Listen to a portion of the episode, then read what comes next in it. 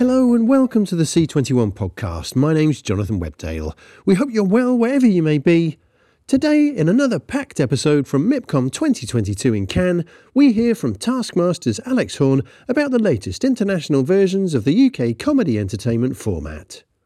Dr. Michael Mosley discusses new BBC Studio science series How to Live to 101. Moonbug Entertainment's Nicholas Eglau on the Cocomelon Company's expansion.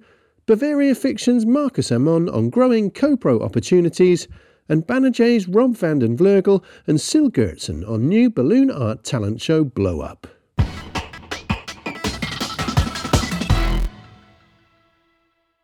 Taskmaster is a British entertainment format which sees comedians set a range of ridiculous tasks designed to bamboozle brains and put funny bones to the test.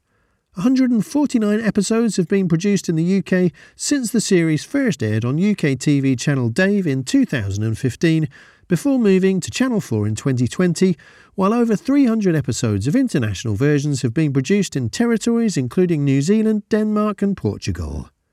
Creator and star Alex Horne was at MIPCOM in Cannes last week together with Avalon Director of Distribution Isabel Hughes and spoke to Nico Franks about the global rollout of Taskmaster and adapting it for different markets. I'm Isabel Hughes and I'm Head of Distribution at Avalon. Hello, I'm Alex Horne. I am the Taskmaster's assistant and I um, so, mm, I'm also a producer of Taskmaster. I make the tasks. And tell me what you're doing here in Cannes. Uh, we're in Cannes to, well, we're in Cannes, weirdly, to meet up with all the other Taskmasters and Taskmasters assistants from around the world. Somebody had the bright idea of gathering them in the south of France. So I've spent already an hour talking to people who do the same job as me, but in other languages. So yeah, I've seen the Kiwi one. Uh, who else have you got here? We've got the Croatian ones, the Norwegian ones. We have the, Finnish the Finnish ones. We have the. Oh, I, Did you, you said the Croatian? Yeah. Yeah, we've got The- Norwegians, Finnish, Croatian, and um, we have New Zealand. most importantly, we've got the Portuguese because they're making their show tomorrow. They've got to fly back to Portugal and record their show tomorrow evening. They are very cool.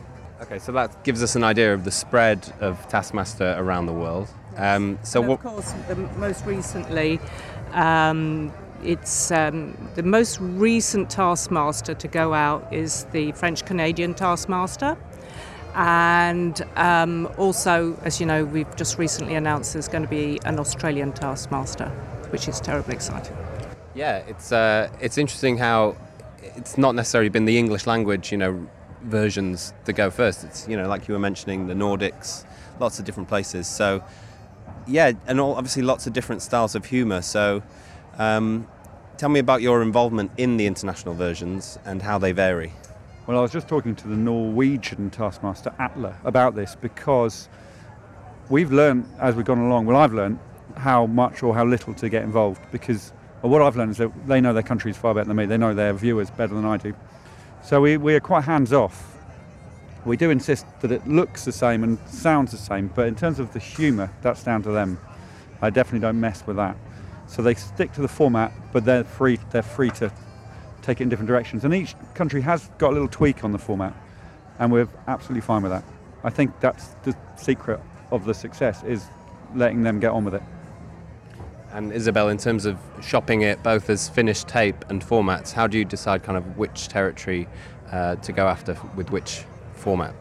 Okay, so actually, we started with tape in Australia, but they are the last ones so far to pick up the format. So it really just all depends. So we started in um, Australia on um, the BBC pay channel UK TV, confusingly called UK TV. Grew an audience there, um, got a fan base. Uh, it then also played on SBS, second window. Um, and then after a few years was picked up um, as a format. And as you know, it's now going to be for, it's going to be on 10, Paramount's 10.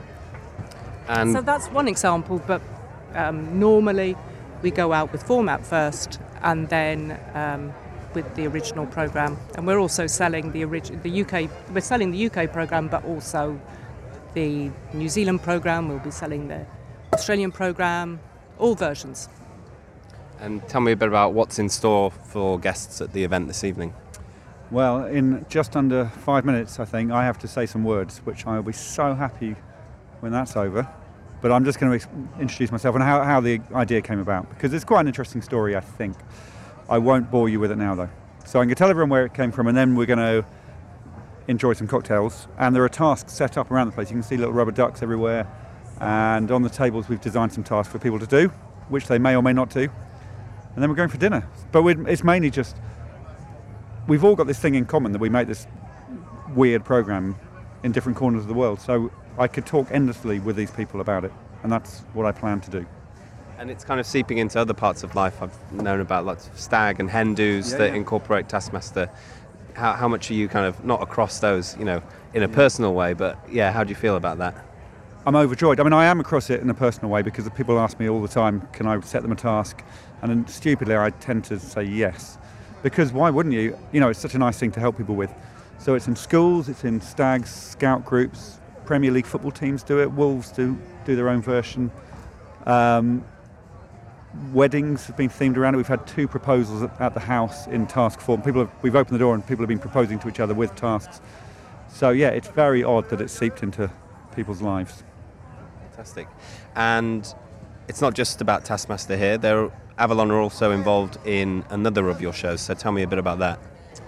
Yes, I've got a new show coming out next month called the Horne Section TV Show, which is a sitcom. It's my first narrative fictional show, but it's not that fictional. It's about a man called Alex Horne who's got a band and he's got a TV show, but he wants his own TV show. So it's loosely about me and my ego. And uh, yeah, it comes out next month. It's got people like John Oliver in from America and then special guests from England. Each week there's a different celebrity who appears in it. And I'm really excited. It's very different to Taskmaster, but it's the same sense of humour. And Isabel, tell me a bit about the process, yeah, in terms of how you're positioning that with buyers. Um, well, um, unsurprisingly, the channels that are taking their own version of Taskmaster and those that are picking up the UK version um, mainly have already picked it up. Um, we haven't got air dates yet, obviously, it's only just going out in the UK, which is great. Um, but we're positioning it as a sitcom, um, but also, you know, that it helps that it's from the creator of Taskmaster. Um, so that's how we're positioning it, yeah. And um, is it your first time back at, in Cannes since you know the pandemic, since the break, or have you been? You were attending the, the No, kind of we- we dipping in the toe. We were here in April and we were actually here at last MIPCOM with the very scaled down MIPCOM. Mm-hmm. Um, so, yeah, we we've been here for a year. Mm-hmm. Yeah. But does this one feel a bit different? Oh, very, very different. Yeah, certainly from the response we've had to coming to this party, all the guests we've invited, they're all here. They're all ready um, for MIPCOM. I think they've missed it, and I think it's going to be really busy and also fun. I think people just want to have fun. And in terms of the Avalon Library, what are uh, some of the other shows and titles um, for buyers to look out for? Um, well, we've also got um, on the scripted side um, Buffering, Iain Stirling um, sitcom, which is for ITV2, with the second season coming up. Um, Starstruck, well, that goes from strength to strength. Um, we're also on the factual side um, talking to buyers about Queens of Clean, um, and uh, which is on, you probably know, on, on E4 and we have Naked Alone and Racing to Get Home. And yeah, tell me a bit about that format. It sounds like a bit of a cross between Naked and Afraid and Hunted. Is that is that a fair description? Uh, well, it's got yeah. You could, I suppose, you can put that in there. Yeah, it's it's funny. Um, you know, it's obviously there's um, an element of jeopardy. Um, there is it's a race. Um, each each episode is self-contained, and it's just one race between two couples. Um, coup- uh, we couple up the people who don't necessarily know each other. Um, so yes, I would say you know there's a, a real survival element in there, but there's also competition in there and um, humour, jeopardy. So it's kind of different. And finally, kind of what's just on your kind of main kind of to-do list here at MIPCOM? Um, and what do you think some of the kind of trends coming out of the market might be in terms of the kind of macro things that are going on in the industry at the moment? I think there's a lot of there's a lot of talk about fast channels, um, and I'll be interested to see um, how many of those take off over the next two years or so. Um, I think there's also a trend there, there is great interest in comedy, which is great for us. I've been selling comedy for many, many years. And um, it went through the doldrums, or was something that was a bit difficult. And now I think there's a lot of lot of demand for it. People want to laugh. They're coming out of, you know, couple of horrendous years. We're probably heading heading for another horrendous year or two, aren't we? But um, yeah, I think, as far as I'm concerned, good entertainment.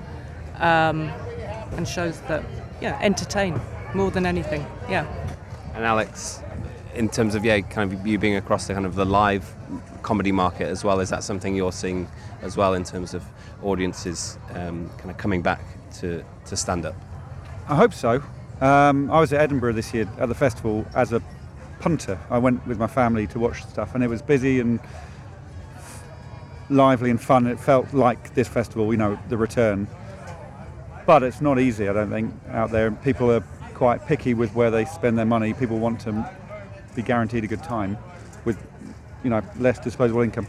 So, um, yeah, I guess I'm doing less live than I used to because of telly. But we're with the band. We're going to do another tour soon, so we're hoping that people people need to be entertained when times are tough, don't they? So, I guess we're hoping to give them an an alternative and just a bit of fun. I mean, everything I do is meant to just be take your mind off things.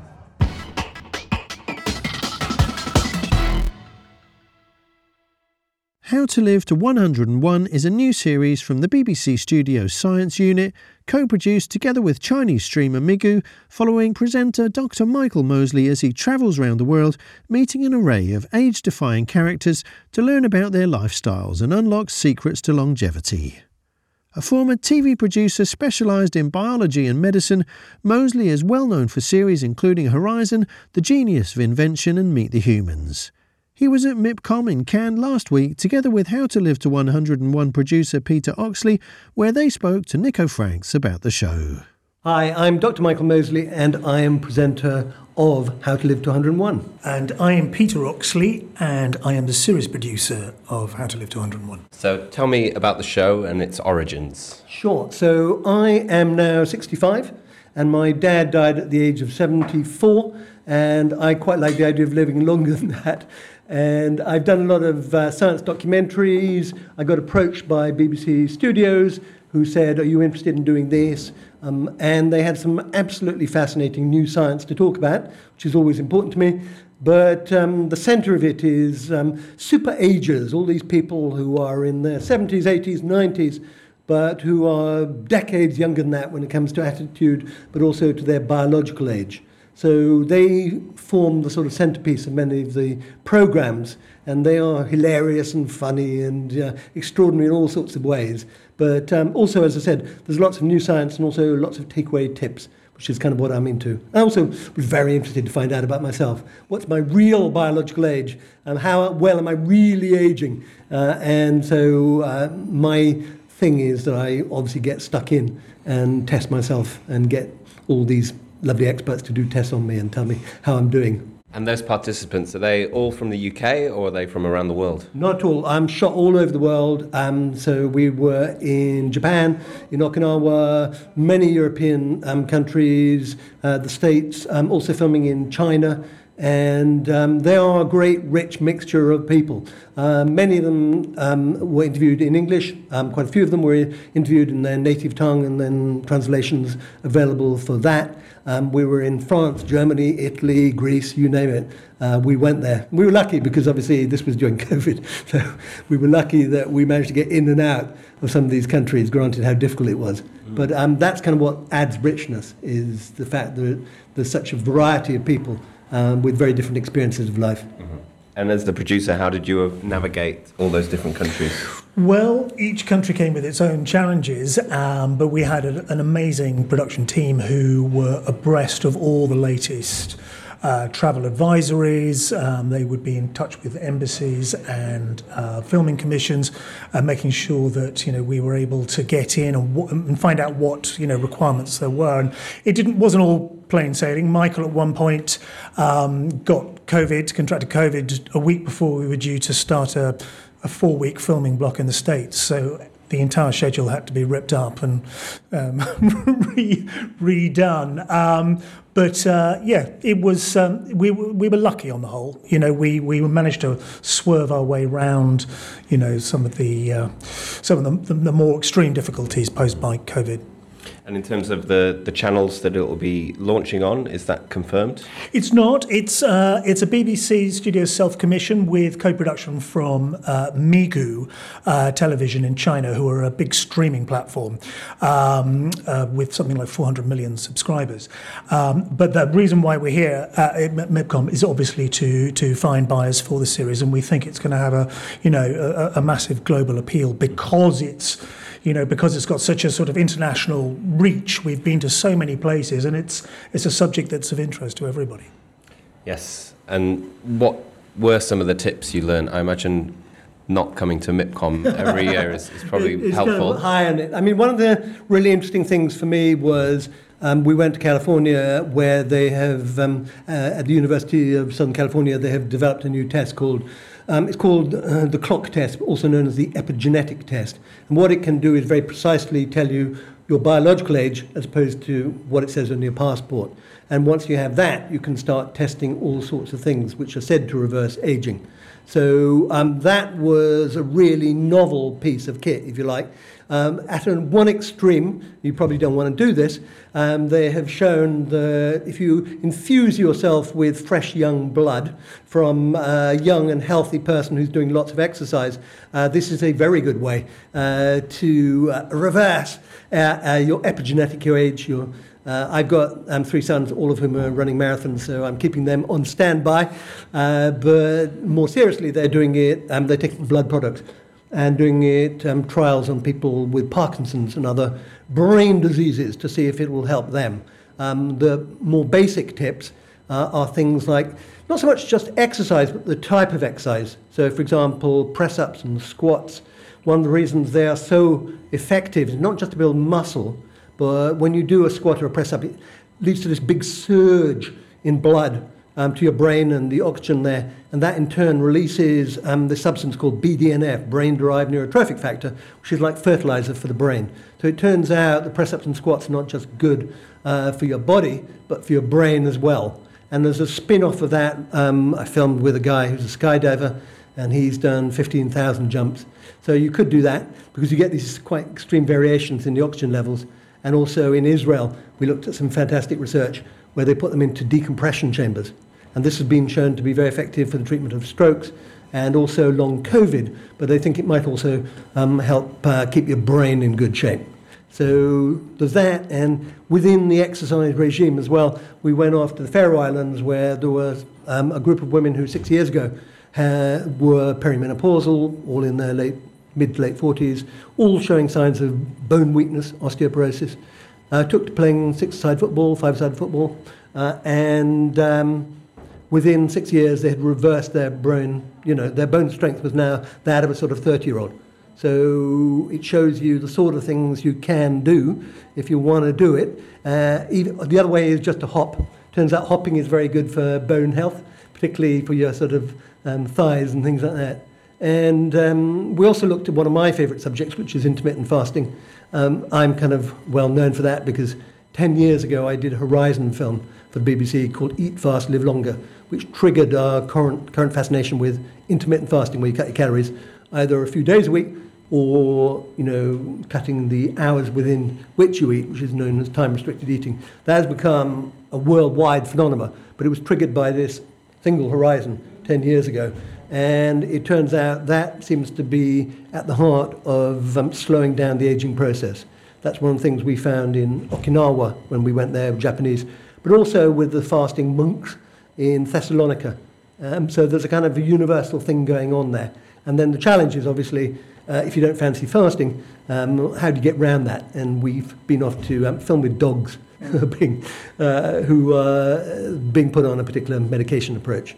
But um, there are lots of really terrific kind of tips within the series, and some things which are in a way obvious, press ups and squats, but not obvious what their benefits are. And so people often, you know, you're told to go and do more exercise, but that really isn't effective. What you've got to do is be very precise.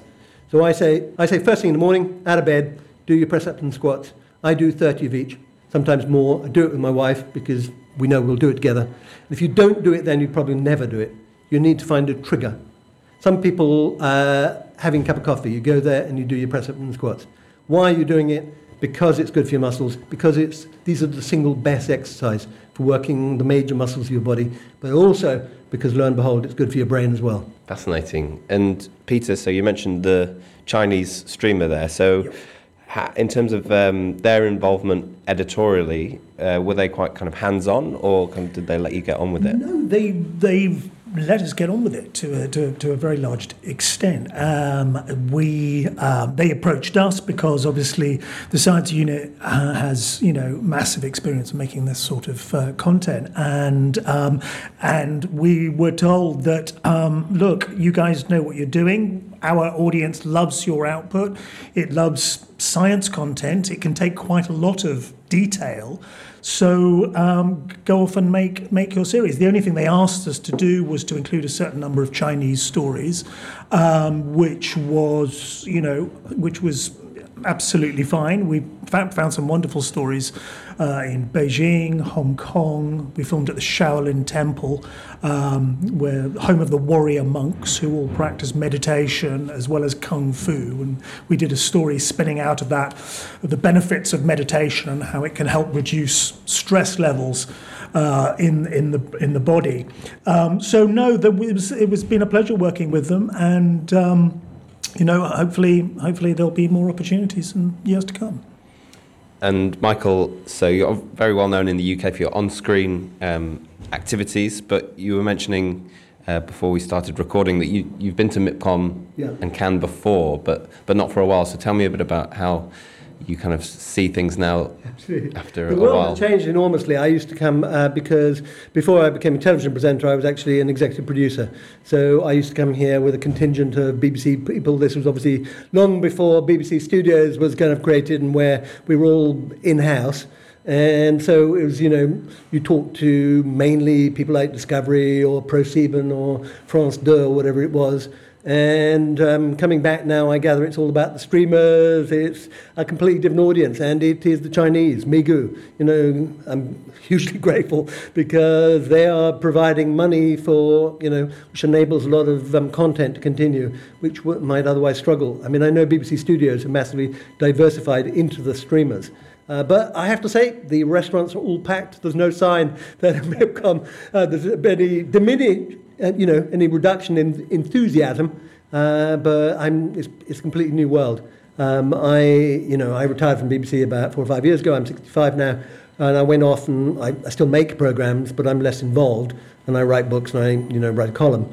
Um, so it's been fascinating coming back. And as I said, there's still a lot of people here, clearly uh, with a lot of enthusiasm now that COVID is over to kind of gather, chat, drink, eat, and do deals. And another thing that's changed in those kind of intermittent years is the amount of kind of I guess misinformation around health Yeah. that people access online. You can't help but see it sometimes, you know, when you kind of scroll down a bit too far and things start to get a bit strange.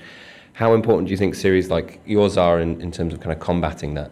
Um, I hope um, very important because the BBC still has a sort of brand um, and is known for accuracy and um, you know impartiality and things like that. And yeah, there is a sea of absolute tosh out there, lots of nonsense, lots of rubbish, and um, unfortunately, a lot of people believe it as well.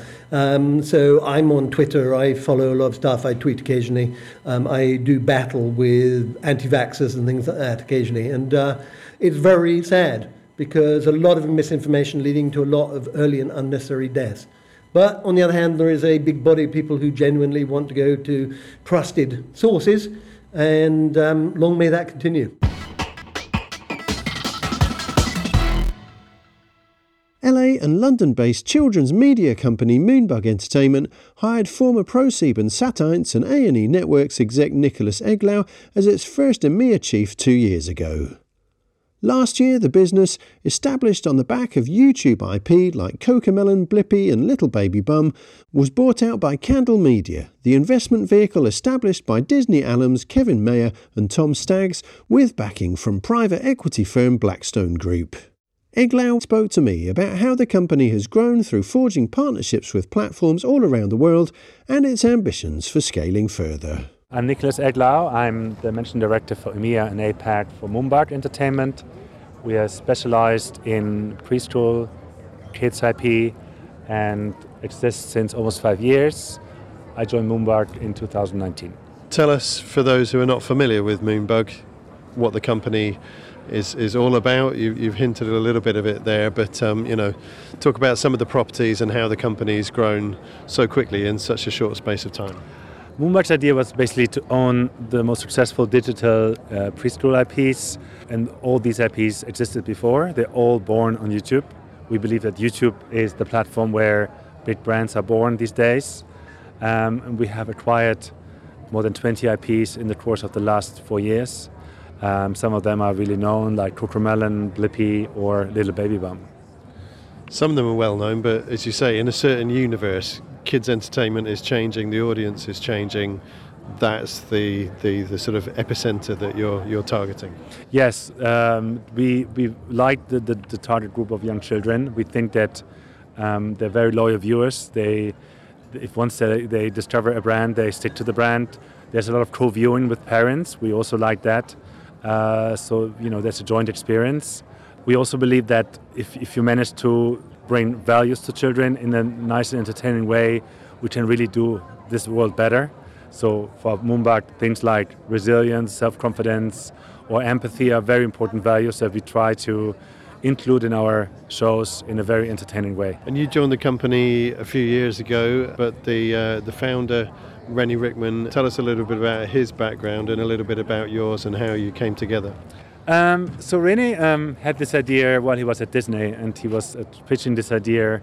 It never got off the ground, but he liked the idea of having a, a kind of new space for young children's IP.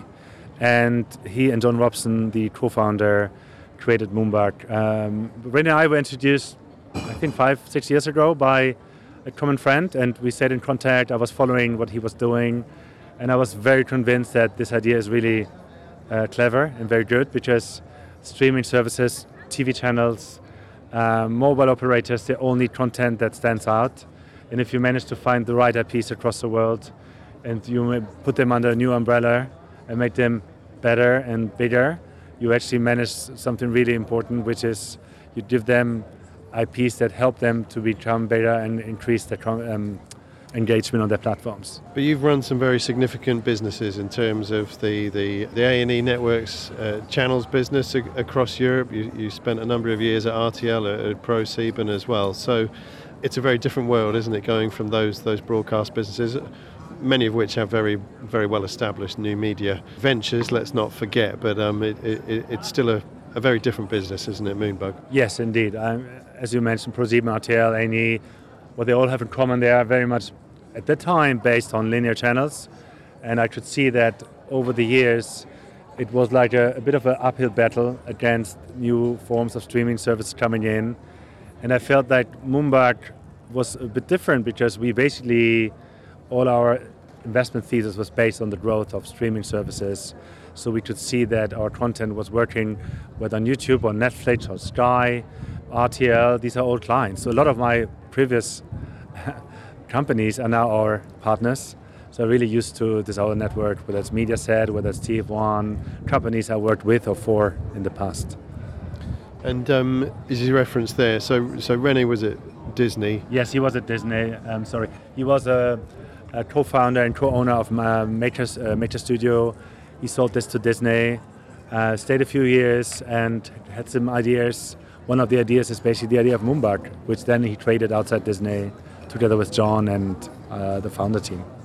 And obviously, um, Kevin Mayer and Tom Staggs, also former Disney high flyers, came together again with, with René um, just uh, last year, I think it was, or, or the year before, when they uh, bought out the company for a very substantial sum. I'm not sure if it's ever been confirmed, but we're talking, you know, billions here. I mean, that, that was a clear sign of, of the scale of the uh, the operation here and, and, the potential. Yes, I'm very happy about uh, Kevin and Tom and Candle working with us because they bring a lot of experience. Uh, they let us run the company, but they come up with ideas when we have challenges. We talk with them, and you know they also have access to Blackstone's uh, funds, which are helpful. So since they acquired us, we continue to buy more IPs. So this year we acquired two IPs. One's called Little Angel, which is one of the leading YouTube IPs in the world, and another one it's called uh, part of One Animation, which was our second investment in Asia, based in Singapore, where we also have our a new hub for Asia. Asia is one of our big priorities. Um, we see a lot of growth happening there, and so we, we now have a team there as well. But the price tag, I mean, if, obviously different time, different place, and everything. But you know, 10 years ago, Disney paid about 4 billion for Lucasfilm. And, uh, you know, we're talking a sort of similar amount of money 10 years on for a company which has some properties which are very well established on, on YouTube, but in a, in a different universe from obviously the Star Wars universe. You know, I guess a lot of people, media players, might look at those those two deals. I mean, not comparable. I'm, I'm trying to draw a comparison, obviously. Yeah, I think the beauty of Moonbug is that it's not just on YouTube because that exactly is what we try to achieve is you know most of our IPs are on basically every possible platform whether it's Amazon whether it's Netflix whether it's YouTube whether it's Hulu whether it's Sky Cartoon Networks. We never really do exclusive deals with anyone because we don't believe that this is the right thing to do because our viewers and fans they want to watch us wherever they are. So for us um, I think that's maybe the reason why Candle and Blackstone were interested in buying us. The business model is not just focused on one platform. And apart from that, obviously, we're not just doing uh, distribution of our content, we also are the, the leading kids label for preschoolers on Spotify. We also have a wide range of toys that you can see in all the markets where we are scaling our business. We are now started into games. So it's, it's more than just um, a YouTube company. That's how lots, a lot of the brands have started. But we made sure that we basically create a 360 uh, product range uh, around those franchises. And we really we believe we want to create franchises, which is what we believe. And that needs more than just distribution on a certain platform. So the target age range is sort of zero to eight currently, but you know, are you sort of looking at older age groups as well and thinking about expanding? We're always open to explore. Definitely, we like the young audience group um, because we like the fact that those kids, you know, once they discover your brand, they're very loyal. They like to watch it together with their parents. Um, I think the older the kids get, the more independent they get in making their choices. So it's more it's difficult, more difficult for us. I w- I wouldn't say no, but we need to be absolutely convinced that this would be the right uh, target because at the moment we feel very comfortable in the younger audience group because we have proven that we can also one brand can help the other brand. So we're using like hub channels. We also started to launch linear channels across uh, europe. So recently we launched um, in the middle east. We're going to launch in africa very soon. We're launching in turkey.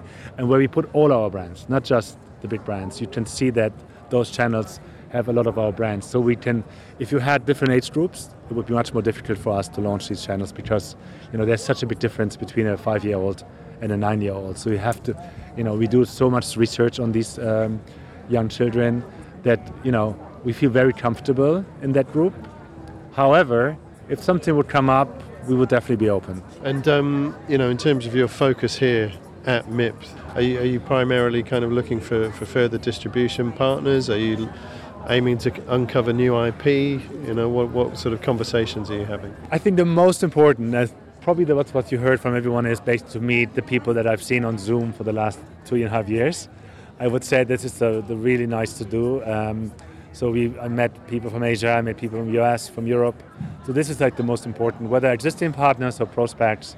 it's equally nice. We also, as a team, are here from different parts of the world. First time we have a booth, so which is also very exciting. In terms of what my targets are for MIPCOM, definitely find uh, more partners. A lot of people come to us, they, they see the success of our brand. So when you look for engagement, when you look for strong IPs that almost guarantee audience, they come to us. We also have an eye on potential new IPs we could acquire as Moonbug. That's also part of our kind of um, mission in Cannes. And I would say those two things are the most important. Plus, obviously, seeing everyone that we've seen on screen the last three years. Do you ever foresee a time when you might actually acquire some IP which is very well established and you know recognizable, I guess, more recognizable at a market like MIPCOM? You know, I'm talking a TV program and sort of you know just to try to exploit that and take that in a new direction. I mean, we we we like the fact we really like to focus on buying IPs. Um, so IP for us, the upside is that you know we can do whatever we want with that IP. I remember when I was on the broadcast side, whatever we did, we had to go back to someone who owned the IP to show is it possible? Can we do this? Because some platform came to us and they wanted to ask whether they could launch a new service. And as we were not owning the IPs, we had to go back asking the, the rights holder. In this case, as we own the IPs, for me it's just like paradise because I can say, yeah, we can. I never really have to check because I know unless I've done something myself, which will hold me back, I can do it, which is a really privilege and which is a big difference to my previous work. I think what we look for are IPs which have already a big audience, so they are discovered. Very often they are only discovered maybe on a couple of platforms, but then on YouTube and maybe a couple others. I think what we can bring to the table is when we look at these shows, we're going to increase the, the, the, value of the show. We're going to increase the cadence of new episodes. We also look at the whole value chain. What can we do with an IP to help grow? So we look for IPs which already have a certain size and which are profitable, and we try to make them more profitable and help to grow them. Finally, you know, obviously there are global events taking place around this market. It's lovely here. The sun's shining, rosés out, in, and everyone's back in Cannes, which is great. But uh, in other parts of the world, not too far from here, we, we, we have a, a war uh, which continues and, and it's pushing up energy prices, and uh, that's just one aspect of it. Economies are unstable at the moment. How is that affecting what you're doing, and, and you know, how do you anticipate? it's going to impact things in, in the coming year? Um, so far, I think we definitely, I mean, inflation is something that we all see. We see uncertainty. Uncertainty is never a good thing. Um, so far, we have been lucky in how the business is going. I think, I believe, good content for children is something that works well even in not so good periods because it can give a bit of an anchor to families and children, especially young children. Um, obviously, we're very concerned what's happening. Um, we, we, we're trying to kind of continue with our um, vision of Moonbug, uh, further grow the company, but definitely these times are also for some of our clients are challenging. Um, so we obviously hope that there's better news I don't know, soon. I don't know when, but it would definitely help everyone here. And I think first step is that everybody's back in, in Cannes, which is great. After all, the, uh, whether it's a wars or COVID, we had uh, all these kind of external factors. And I think I see it as a first step this year to be back and look forward to be back next year.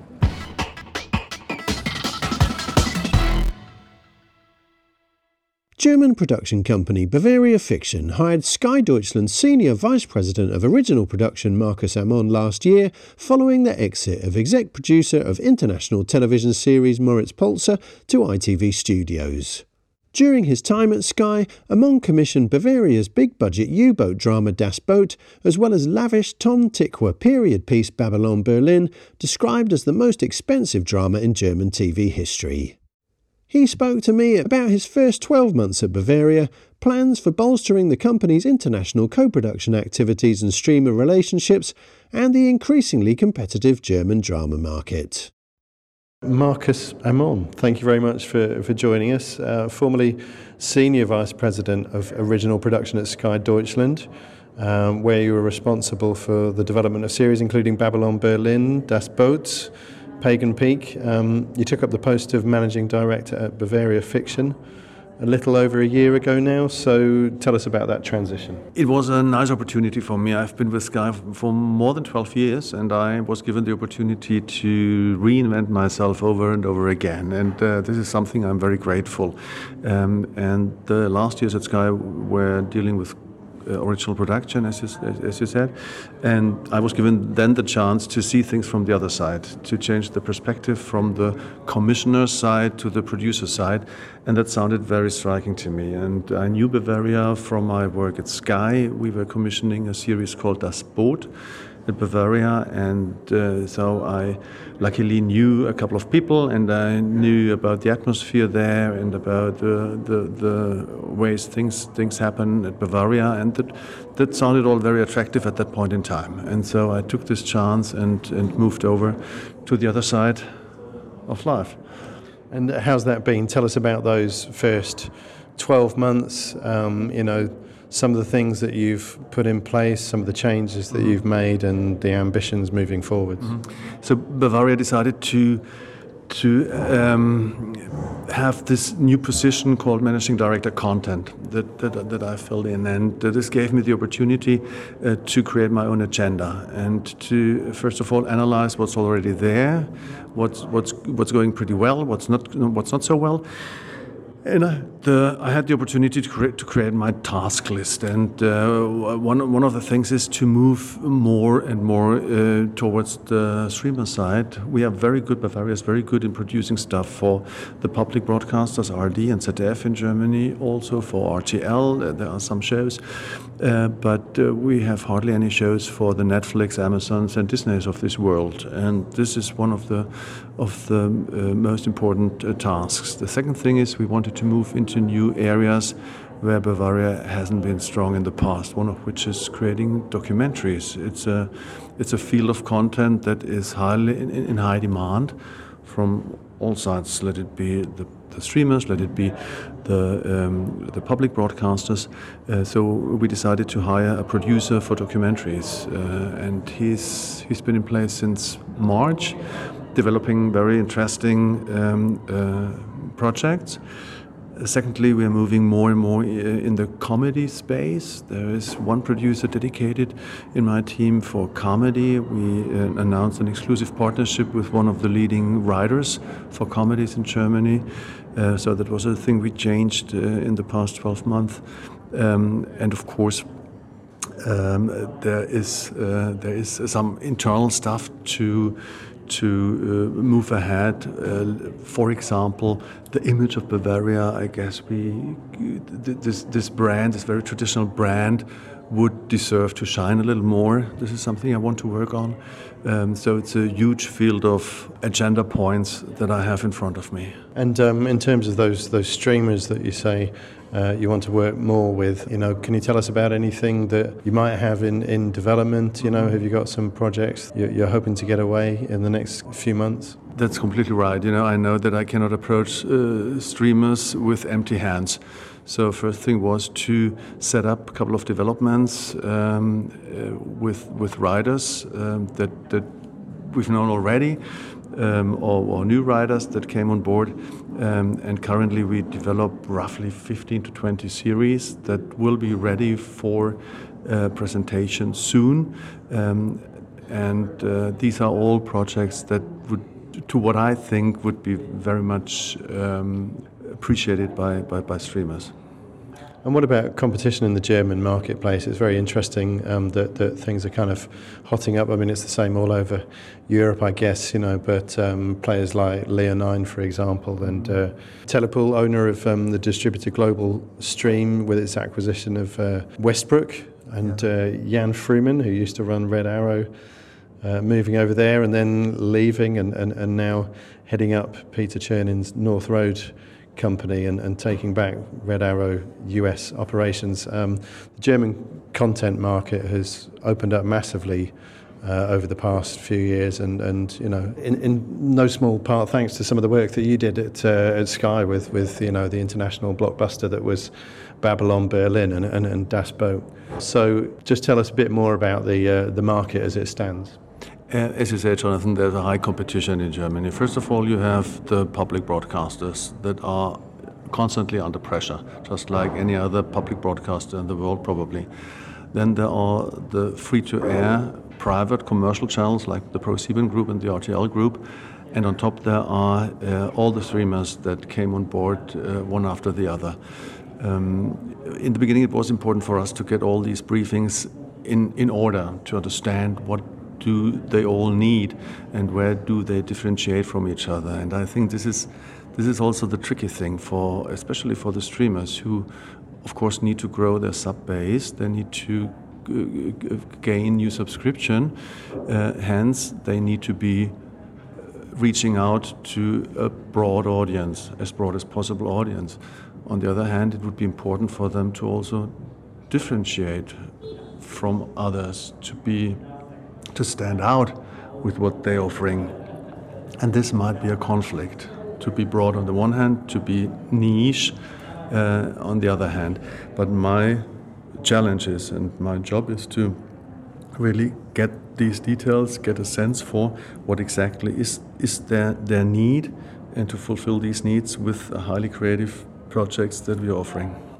And can you just explain a little bit about, you know, how things are going to work, kind of, or how they do work currently, and how they might work moving forwards? I mean, Bavaria Fiction is a a subsidiary of Bavaria Film Group and ZDF Studios. So ZDF Studios obviously has its own growth strategies as well. So how do those two things kind of combine with your own plans? I guess our shareholder structure with both Bavaria um, Film, this is owned by ARD, and Studios on the other hand. Uh, this allows us a very solid basic business with the public broadcasters. So we are strong uh, in producing stuff for ARD and ZDF and have always been doing a daily show, doing weekly shows, doing franchises and so on. Uh, but still, of course, our shareholders are equally happy if we um, manage to get additional business with other players in the market. And I don't feel any restraints from the streamer side uh, with regards to our shareholder structure. So this business is very open-minded from, from all sides. Babylon Berlin, Das Boot, they were both very large productions, the biggest productions perhaps that the uh, the German market has seen in, in, in TV. Um, you know, in terms of the sort of the scale and, and, and, the ambition of the projects that you're looking at moving forwards, uh, are we going to see anything on that kind of level? And given the uncertainty and, and you know the challenges that we're seeing in the marketplace and the continuing pressure on on budgets, you know, uh, are series on that kind of scale achievable anymore? Mm-hmm. I guess they are achievable, uh, achievable, and you see this. You know, Babylon Berlin has been the most uh, um, shining, also the most expensive show from Germany at that time. But uh, half a year later or a year later, there were other shows that were even more expensive. And now take The Swarm, uh, which is the fantastic Shining project from ZDF, produced by a couple of, of it's an international co-production, many partners involved. But this is, for me, one of the reasons why I'm here in Cannes, to meet potential partners for future co-productions. Um, not the case that Bavaria had been slowing down in that area, but uh, it's still a room to grow for us. Um, there isn't too much on the agenda yet, um, uh, but I'm very open to any kind of co-production, even if even in times where uh, you know things are getting more and more difficult. Uh, talking about inflation and and shortage in in skilled labor and so on, but still we are we are trying to to, to, to, to get more more international uh, shine and more international power. Absolutely, yeah. I mean, you mentioned the, the, the talent shortages, the uh, rising production costs as a result of, of COVID has obviously been an issue, and, and, and the, uh, the fact that we weren't able to actually produce things for a certain period of time, that's all put pressure on the industry. And now we have a, a looming kind of energy crisis as well in Europe as a result of the, the war in Ukraine. So, you know, is that also having a, a, a trickle down effect as well on, on production at this stage? not that we're feeling that yet, but I guess with a certain um, delay, I guess that will have an impact on the on the production volume uh, and on the way things are being produced. Um, can't tell any concrete uh, consequence at this point in time, but it would strike me, it would surprise me if that wouldn't have all these major changes in the world, globally, economically, would not have an impact on our industry. And um, given that backdrop, though, uh, there's still an awful lot of optimism around the market, and obviously with the return of, of MIPCOM as well, that's delivered a huge boost to the industry. How do you see the next 12 months playing out? I, I, guess there will still be a huge need for production and also for, for, for original production. Original production is the point where all the players can differentiate, can be, can be unique, can shine individually. Um, this is why I still believe heavily into into original production and also into local production. Um, so uh, th- th- there might be uh, less in volume, but I'm not pessimistic that uh, that it will completely slow down or that will be. Uh, um, uh, will be a major change to, to the worse. I, I still believe in the in the in the power of, of, of local production, definitely. If we were to sit down a year from now, or, or two years even, and, and uh, talk again about where Bavaria Fiction's at, where, where do you hope to take the business? I hope that we'll manage to get more business running um, in the in the streaming area, in the co-production area, and at the same time uh, increasing the core business with the with the public broadcasters. And tell us a little bit more about that that co-production strategy and you know uh, the conversations that you'd like to be having with with producers uh, all around the world or well what territories you're, you're particularly keen to work with uh, first of all, it's uh, definitely Europe, I guess, because we are, you know, uh, closest from an also mentality point of view. Uh, I could imagine to go into co-production with some of our projects that we have currently in development with uh, players in, let it be Italy, France, the, the Scandinavian uh, countries, etc. Um, uh, but uh, at the same time, we are at the very early stage of these uh, of these uh, discussions and negotiations. Uh, but going forward, talking about 12 to 24 months, I hope that we we will be more successful. here.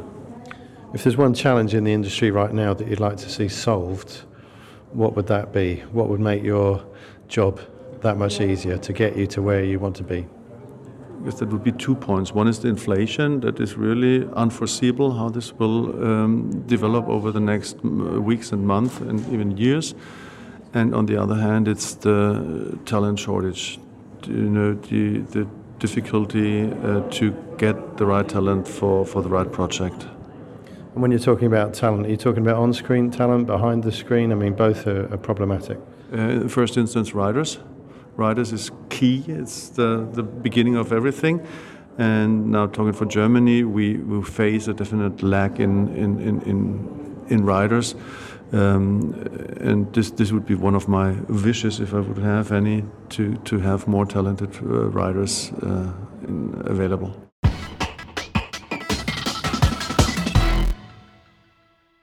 Dutch broadcaster RTL4 commissioned a new original competition format from Banijay owned Endemol Shine Netherlands earlier this year, focused on the talents of balloon artists. Blow Up has since been picked up for local versions by Seven in Australia and RTL in Germany. Endemol Shine Netherlands Managing Director Rob van den Vleugel and Head of Development Sil Gertsen spoke to me about the show, how it fits in with other titles like Lego Masters, Domino Challenge and Race for the Rings, plus how the company is dealing with the rising costs of production. Okay, well, I'm uh, Rob van der Vleugel. I'm a managing director of uh, Endemol Shine uh, Netherlands. And I'm Sil Gertsen. I'm head of development at Endemol Shine Netherlands. Welcome back to MIPCOM. It's great to uh, to be back here again. How does it feel from your perspective? Yeah, it feels great again because uh, I think we haven't been here for two years, and it's really good to see see everyone again, and also uh, feel like a vibrant um, atmosphere here. And of course, we're also very happy because we're here to promote Blow Up, um, so we're quite happy. Yes, the atmosphere is great here. We're on the Banijay stand, the new eco-friendly well, it's not a booth. It's a, more of a mansion, sort of just at the at the side of the the Palais. It's obviously a, a very important market for Banijay and, and, and a very important sort of signal that you're sending out to the industry. Uh, yes, it is, and it's. I think it's really important to state that we are we are Banijay and uh, that we're quite a big uh, company, and that we have lots of good ideas. So I think it's a good statement. And um, from your point of view, in terms of the development side of things, and obviously it's it's, it's great to be bringing uh, new formats to market. That's what it's all about. So um, tell us a little bit about the genesis of, of Blow Up and uh, you know where it's where it's been picked up so far. No, no, it's great to be to see that it's really picking up in this in this at this MIP. And um, no, it it all started. We tell the story a lot, but uh, it all started like a year and a half ago. Um, one of our creators came to us with the idea of doing something with balloon art. We didn't know about the world, so we we we went deep into the balloon art world. Uh, created a pilot to see if it's interesting to if these people work on balloon art and, and, and, and, show it. And that really worked. And that was the moment when the, the network picked it up. And then it was really quickly picked up in Australia after that. Uh, and then now Germany after that. So we really feel it's it's it's blowing up. Let's let's go. Let's say it like that. So it's really traveling at this moment. So um, that's nice, yeah. I mean, it's, it's, it's one thing doing a sort of a, a mass entertainment cooking format, for example, like MasterChef. Um, balloons is fairly niche. It is niche, smaller, but also that also makes it interesting because it's a different world where you step into. So it's also a magical world for the viewer. So that makes it for us interesting. I think also for the viewer, for the kids that really love it. Um, and we saw it in the ratings also that it's it's ultimate family viewing, and that I think that's that's the magic of it.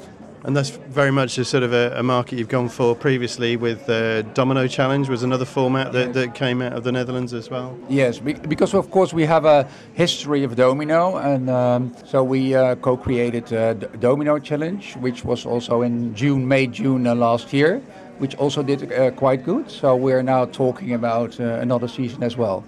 But I think there's a market what Sil said also with the balloons. I think it's, it's a sort of a appealness with, uh, with balloons because I remember when we had a pilot, uh, we made those beautiful uh, pieces, and then there were all cameramen and people just trying to get those pieces in their car and to show their kids. So there's a real attractiveness of these balloon things. You want to touch it, you want to see it. It's really colorful.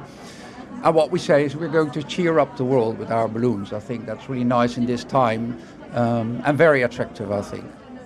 And uh, you know, how do you go about spreading the show? Obviously, you're, you're down here, sort of selling it. That, that that's the main avenue, of course. But um, given that it is such a sort of a, a, a, niche art form, I suppose, you know, how do you go about sort of um, spreading the word? Well, to be honest, the word was spelled quite easily itself because we had a we had a first promo, and then also with the broadcast at RTL, they saw the first promo, and they really were fascinated and appealed by this, so they understood what it could be and it happened also very quickly in Australia and I think also in Germany. So it's it's it's something when you well the, the nice thing is what what uh, what Sil said that the first time when you think about balloon artist, you think a little bit. We always say you think a little bit of a of a clown who folds a little dog, but then when you see what they can make, it's a sort of mesmerizing thing. You know, it's like it's like a fantasy world. Um, but everyone knows balloons, so it's not it's niche. But of course, everyone knows balloons. Everyone, if you go to a party, there are balloons. So I think it's not something which you're you never seen,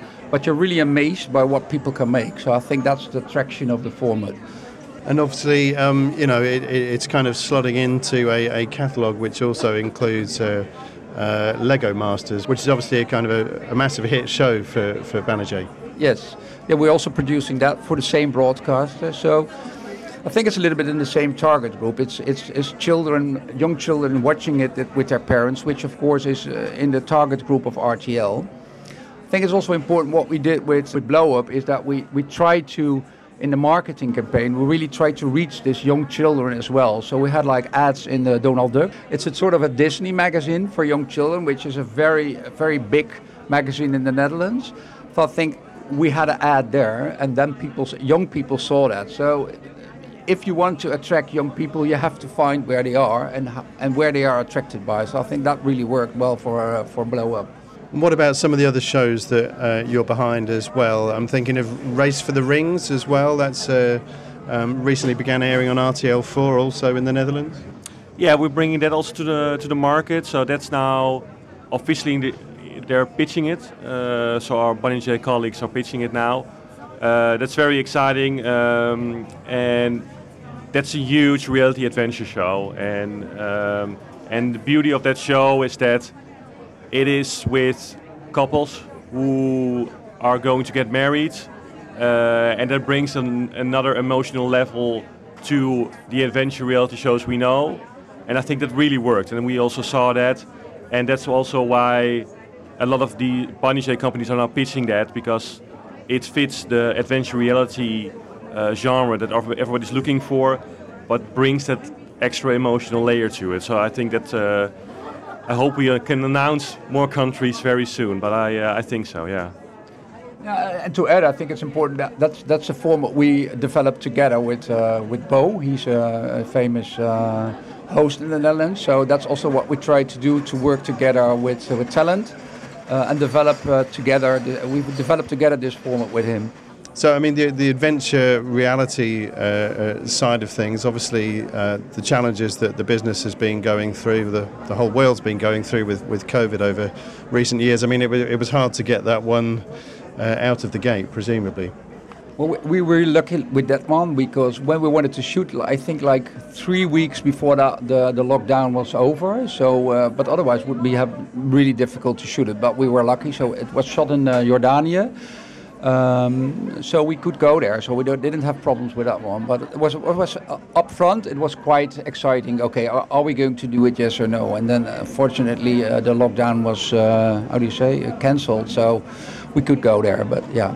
And in terms of the impact that that's had on the business, obviously the, the industry's kind of been dealing with the rising costs of, of production anyway. Then add COVID on top of that now we have an energy crisis sweeping Europe as a result of the, the war in Ukraine. So, you know, the sun's shining here, and I don't want to put a downer on things, but um, you know, it, it, it's uh, it's tough times for a lot of people at the moment. And um, you know, how's that kind of uh, how are those dynamics sort of filtering through into production and development? No, I think it's it's of course it's pushing on the budgets, and and and but thank God in Holland we're already good at uh, handling smaller budgets. Uh, but I think so these networks are still looking for these network events for this, these big shows and that's where we come in and i think that's still important for them uh, to bring in the viewers with those important few important shows so maybe they're going to do less shows but i still believe that they're going to do the shows that have impact that are big and that really uh, get an audience to their to their network so um, yes, there's a lot of. Uh, uh, it's a, tr- a troubling time, but I think there are still chances for us to jump into to create those big shows for them. Yeah. Yeah, I agree. I, it's what you said, Sil. Is that, that, what we feel a little bit that they're going to do perhaps less show, but uh, bigger marks, which really uh, stands out. Um, of course, everyone is talking about what's going to happen. Are we going to get a crisis? So yes, that's also a conversation we have with the broadcaster. But until now, we, we don't see that it's really said, okay, guys, we have half the budget. So I, I can't look in the future. I know it's a topic, but right now we're still uh, in a very good position, I think. And and well, everyone needs still needs a good idea, I think, and we're in the, of course, in, our brand is a little bit in bigger and bigger shows, uh, not in the smaller uh, things. So I think we're still in the good corner, to be honest. That's all for this episode, but you can hear more discussion by tuning in to our C21 FM internet radio station, where you'll find new interviews airing from Monday. The podcast will be back next Friday. In the meantime, stay up to date with all the latest international TV industry news and views by following C21 online, on mobile, and social media. My name's Jonathan Webdale. Thanks for listening.